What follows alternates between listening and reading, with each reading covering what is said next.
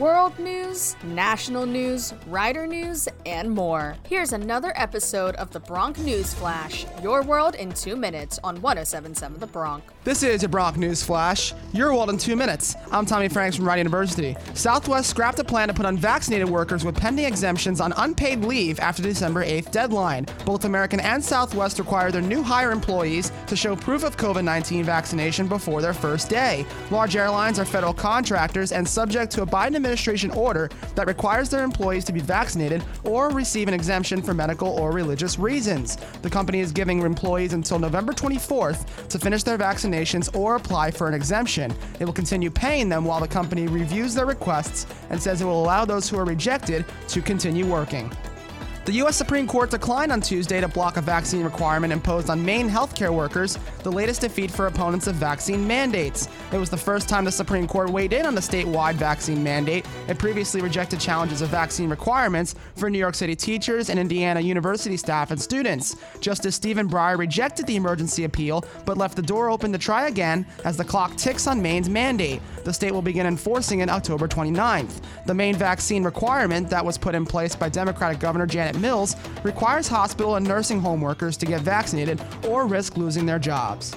New York City is requiring all municipal employees to get vaccinated and eliminating the testing option for unvaccinated members of the city workforce. Workers must get their first shot by Friday, October 29th. Starting Wednesday, city employees will receive an extra $500 in their paycheck for receiving their first shot at a city run vaccination site. This benefit will end at 5 p.m. on the deadline day. Employees who did not get vaccinated will be placed on unpaid leave, and their future employment will be resolved in ensuing negotiations with individual labor unions.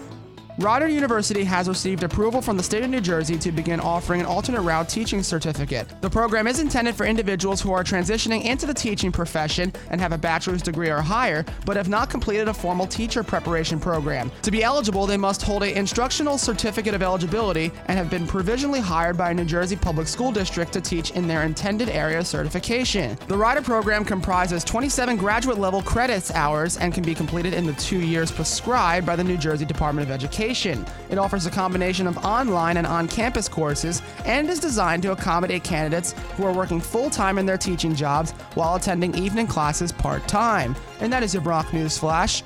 Your world in two minutes. I'm Tommy Franks. Thanks for tuning in to the Bronc News Flash, your world in two minutes. Missed an episode? Just head to 1077thebronc.com slash Bronc News Flash. We'll see you next time, only on 1077 The Bronc.